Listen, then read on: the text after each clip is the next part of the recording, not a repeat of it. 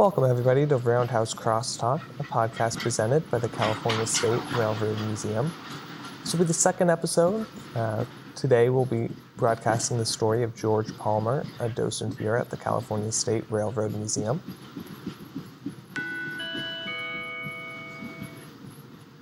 All right, so I'm sitting here with George Palmer. How are you doing today, George?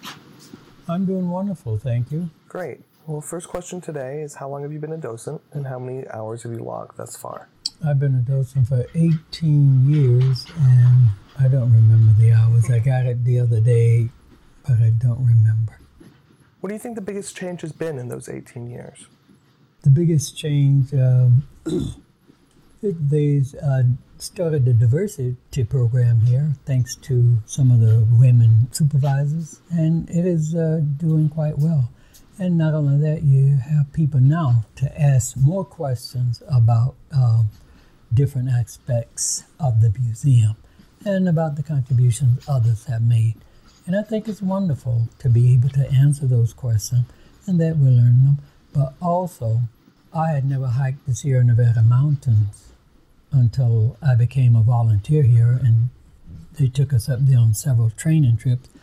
But as of now, I go hiking with Richard Doak, who's also a docent. Richard is quite an expert in the Sierras. In the last uh, 18 years, I think I've hiked it eight or nine times. And I like it. In fact, I'm going back up there next week. I'm going to take my granddaughter to the old summit tunnel of 1867 next week. One of our biggest focuses in this podcast, George, is about how uh, we're all made up of railroad connections and stories about the railroad. What are yours? My connection is uh, history. I like, excuse me, I like history. And I first heard about this program when I was uh, taking a trip on Amtrak from San Francisco to Reno. I first heard about this program and I found it to be fascinating. And when we moved from the Bay Area here, I came and applied. When you were growing up, did you know anybody who worked for the railroad? Back in the 40s, my father was a railroad employee, a maintenance repairman. Did your father focus on maintaining the tracks or the trains? They went to check on the tracks to make sure with these hand cars and did the repairs that need to be repaired along the way. He only did it for about five or six years, then we became permanent farmers. Really? yes. How did he like farming compared to working on the trains? Yes, he loved either way. He loved either one of them. And then after living on the farm for so long, my mother decided urban life would be better and more education for the children, and I'm grateful. Were you alive when you worked on the railroad, or did that all happen before you were born? No, it was. I, I think I was about five or six years old then, but about yeah, six or seven at the time. I still remember it, very little of it, but. If your father wasn't the main reason you got interested in the railroad, uh, was it the history? I know you're a big history guy. Is that kind of um, how you got interested in railroad specifically?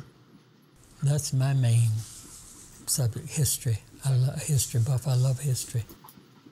Is that why you became a tour guide specifically? Because that's more dependent on the history side of it, and you to lead a, a group through and, and, talk all about the different types of history of the railroad and all that stuff. Mm-hmm. So I can increase my knowledge on history, and this museum has.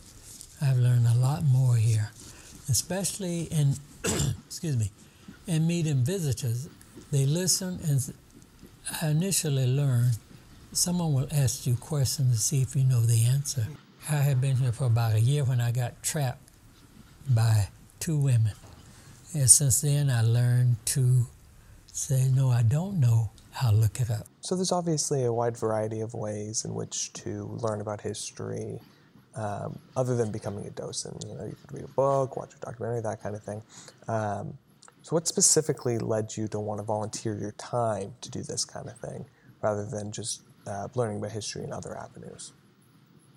Well, because this way you read a book, but you don't have anybody to try it out on. Mm-hmm. And people ask questions about it.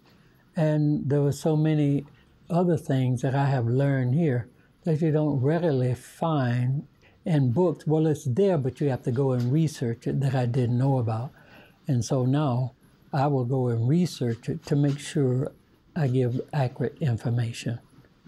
And I've had, in my 15 years of being a tour guide, I've only had two folks to walk away from the tour, but both of them came back later on because they found the information. I always tell them, don't believe me, here where you can go and find it.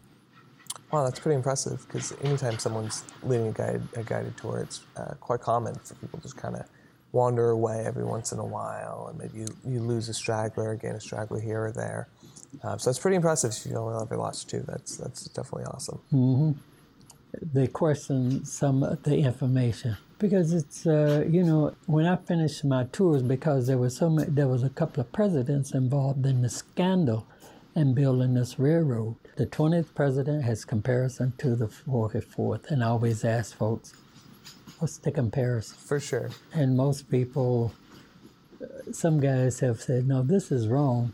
And then I point out to them as to the dates and time. Guys, oh yeah, you're right. yeah, I'm ready to give dates and time. And as I say, sir, or ma'am, if you don't believe me, here we can go look it up. No hard feel, feelings. Other than guiding tours, and maybe this is um, uh, more about what, what you did prior to becoming a tour guide, uh, what was your favorite station to work at and why? Um, my favorite was the RPO and the St. High because uh, the uh, St. High, a lot of people don't know the history of the Pullman Porters and how it came to be and the contributions they made to the railroad. Oh, very cool. And what did you like about the RPO? Yeah, the, uh, where the train uh, delivered and picked up mail in small town America from 1864 to 1977 and never stopped.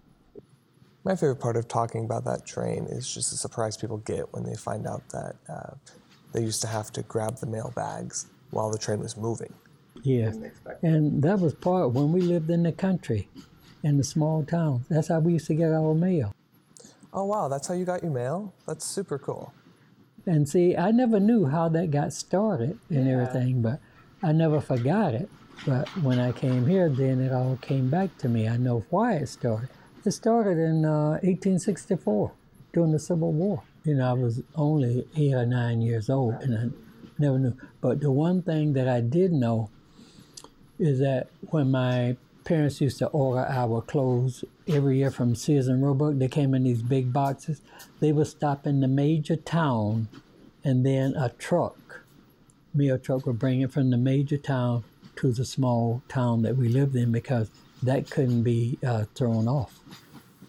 Oh, that's an interesting thing I never thought of. So the bigger packages had to be delivered to the main station since they couldn't be thrown off like the normal mail could be. So then they had yeah. Bigger package. Delivered to the main station, and the truck brought them to the uh, main post, uh, the small town post office, and we went and picked them up. it is. I mean, it's a fascinating system.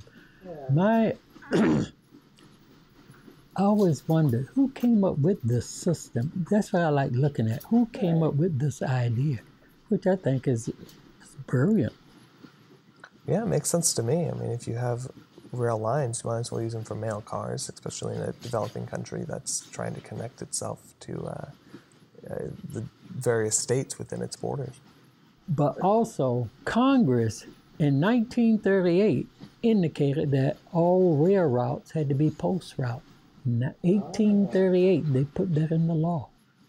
Yeah, that's interesting. So before they even had the cars that could operate the mail lines, they were already thinking about it ahead of time. Mm-hmm. And the railroad had been what in this country about what ten years or eight yeah. years before then, yeah. which I thought was a brilliant idea. Yeah, it was definitely very visionary. You know, they knew the invention wasn't there yet, but they could see it coming, so they just planned as if it was already there in, uh, in anticipation for it. Going back to the beginning a little bit, you talked a lot about growing up in a rural uh, community. Do you think the railroad is more important there than it is in uh, in bigger cities? Yeah, because it's the communication and things living out. You live out in the rural America, you don't know what's going on outside. You know what's going on with the folks and so forth. And newspapers, if it didn't come in that way, there was no big deal for printing newspapers. You had a radio, you listen to things on the radio, but you were just country people. Yeah, that makes sense. You just kind of rely on the technology you have to to get your information and, uh, and connect yourself with, with the outside world. Yeah, but mostly we always relied on the radio because a lot of my great grandparents back in the, a lot of them didn't know how to read or write. Thank you, everyone, for listening to Roundhouse Crosstalk, a podcast presented by the California State Railroad Museum. If you'd like to share your story on this platform, please contact Jason Rankins. Thank you again for listening, and we will see you next week.